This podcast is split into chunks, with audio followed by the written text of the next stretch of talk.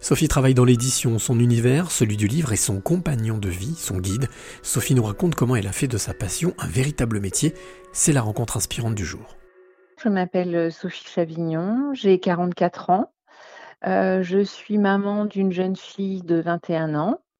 Euh, et depuis 24 ans maintenant, je travaille euh, en tant que salariée ou en free dans l'univers de l'édition et de la presse. Euh, voilà, donc mon univers professionnel est très euh, tourne toujours autour beaucoup du livre. Voilà. pourquoi le livre? En quoi est-ce que c'est quelque chose qui est important dans ta vie?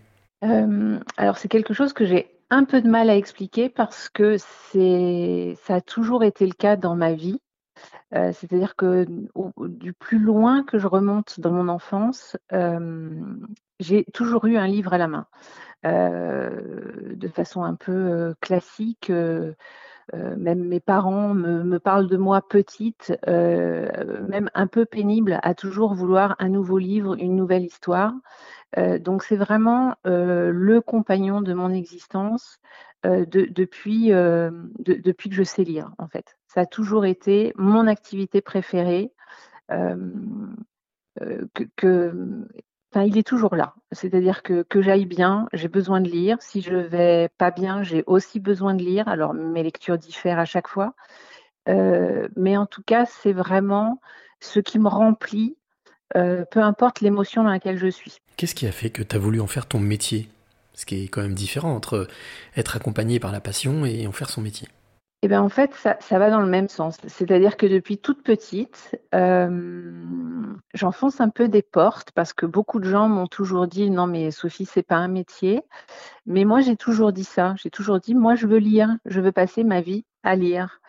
Euh, donc, naturellement, ça s'est fait. Euh, après un bac littéraire, enfin le, circuit un peu classique, je suis partie en fac de lettres. Euh, là, ça a été une évidence pour moi que non, non, non, je voulais surtout pas être prof de français.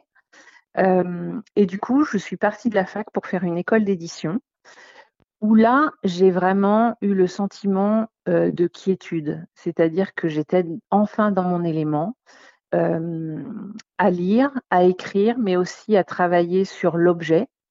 voilà, et, et c'est vraiment à partir de ce moment-là que je me suis dit, voilà, c'est vraiment ça. Je suis au bon endroit. En quoi est-ce que pour toi, lire, euh, c'est important? En tout cas, quelle émotion ça te dégage? Alors, ça, me dégage énormément d'émotions et mon acte de lecture euh, diffère à chaque fois.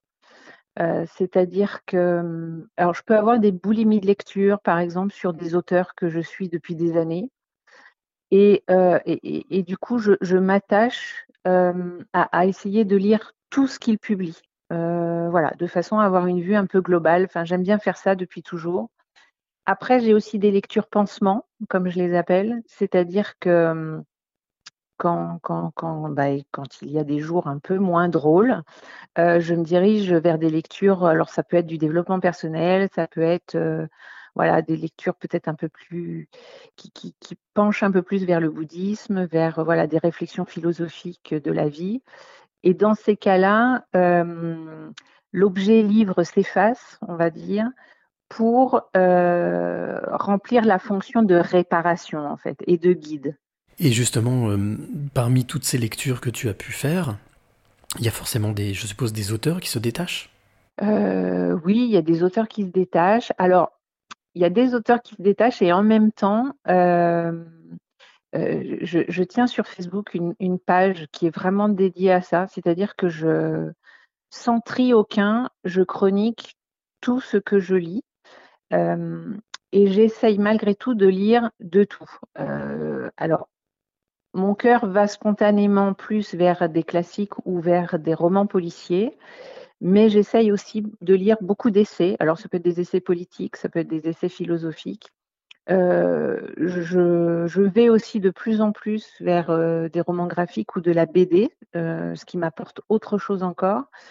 Et, du coup, voilà, j'essaye vraiment d'avoir un panel le plus large possible, avec un petit lâcher prise que, que je maîtrise pas encore pour le coup, parce qu'il faudrait que je, il faudrait que je comprenne quand même avec l'âge que non, je ne pourrais pas tout lire. Mais voilà, ça c'est peut-être la grosse frustration que je peux avoir autour du livre.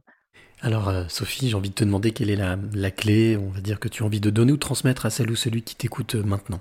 Bah, je me rends compte de la chance que j'ai euh, d'avoir euh, fait de ma vie professionnelle euh, mon activité favorite finalement et de vivre de ma passion. et c'est vrai que bah, c'est quelque chose que je souhaite à tout le monde. Et par ailleurs, c'est vrai que via ces lectures de Cassiopée que je tiens sur Facebook, ce que j'aimerais, c'est être utile.